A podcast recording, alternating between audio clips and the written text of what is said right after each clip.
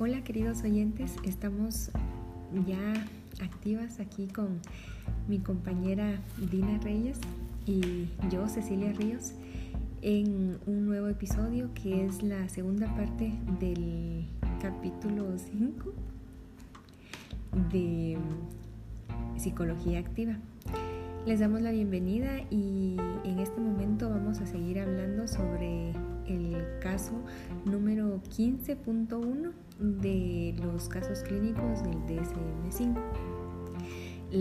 el episodio anterior se trató de leer el capítulo y dar a conocer los criterios y todo lo relacionado. Y para que ustedes lo pudieran leer, lo posteamos en la página web y en este momento lo vamos a discutir.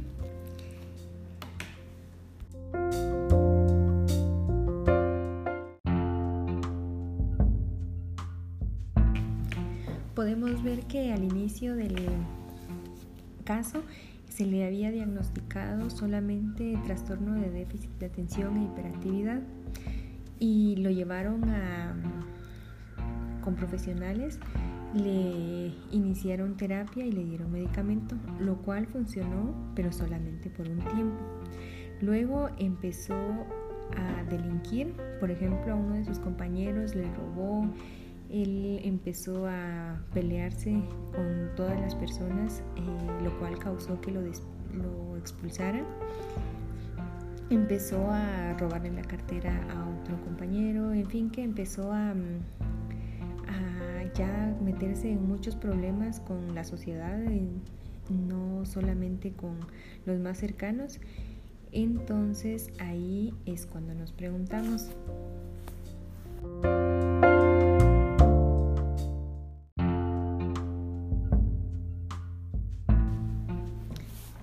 ¿Tenía problemas de conducta? ¿Ustedes qué piensan? ¿Sí? ¿No? A ver, Dina, cuéntanos tú qué es lo que crees.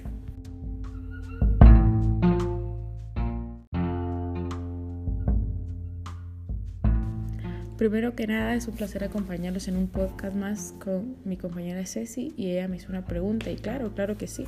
Eh, es parte del trastorno de conducta o un problema de conducta, ya que son las principales causas por las cuales los padres pues, recurren a profesionales sanitarios.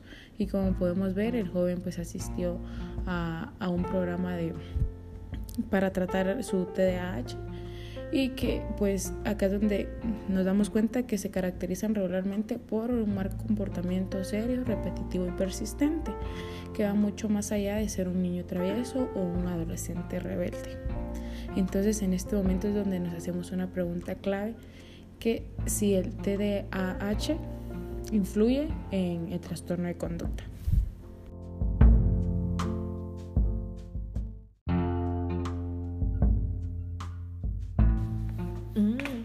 Muy buena pregunta. Y es que sí es bastante indispensable saber por qué algunas personas actúan así. Porque regularmente nosotros vemos este tipo de comportamientos y solo decimos, ah, es una persona mala, hay que alejarnos, hay que alejarla de la sociedad.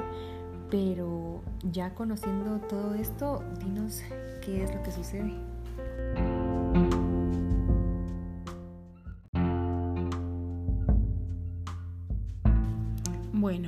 Según estudios realizados, los niños de trastorno de déficit de atención e hiperactividad tienen más probabilidad que otros niños de experimentar trastornos de conducta.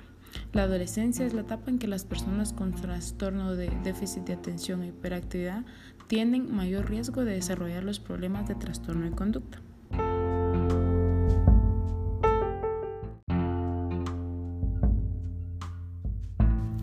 Bueno, y también los problemas más comunes en los niños con trastorno de déficit de atención e hiperactividad son las conductas desafiantes y agresivas. Y como pudimos ver en el episodio anterior de la lectura, pues el joven sí, claro que tenía conductas desafiantes y agresivas.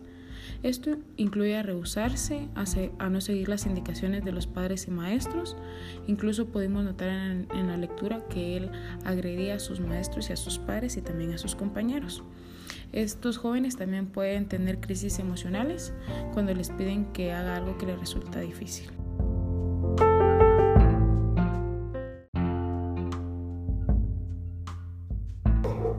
Muy bien, y todo esto, todos los criterios que vimos, nos mm, llevó a concluir que como diagnósticos tiene trastorno de conducta tipo de inicio infantil grave con emociones prosociales limitadas y trastorno de déficit de atención e hiperactividad.